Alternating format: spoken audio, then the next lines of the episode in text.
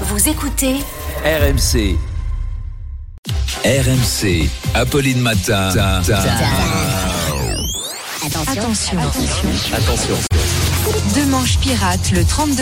Et bonjour. Et bonjour Arnaud Demanche. Ce qui fait réagir ce matin au standard, c'est bien évidemment la mise en retrait de Noël Le Gret de la Fédération française de foot. Oui, et Daniel Riolo, notre consultant sportif, euh, nous résume bien la situation. Il, il nous a laissé comme message. Je vais te dire moi ce qui s'est passé.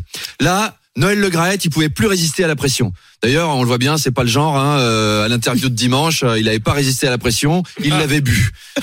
Karim Benzema a réagi. Il a posté une story de lui avec son ballon d'or et le visage de Zidane photoshopé sur un dauphin et un coucher de soleil sur le vieux port, avec marqué Stan Smith au pied, le regard froid. Je te propose un voyage dans le temps via Planète Marseille, la main sur le volant avec la moquette. Alors on n'a pas très bien compris, mais on sent que le, le soutien à Zidane est, un- est inconditionnel. Vous l'aviez, j'imagine. L'affaire montre aussi à quel point Kylian Mbappé est devenu le patron total du foot français, ce qui fait réagir le marabout de Paul Pogba qui nous dit moi, à la base, je voulais que blesser Mbappé. Résultat, j'en ai fait le mec le plus puissant du monde. Il a cette voix-là, le, le marabout de Paul Ah bah, Pogba pour je vous. vais pas Ah, me lancer avez pas dans, osé, une, hein. dans, dans une Ah. imitation de ce genre.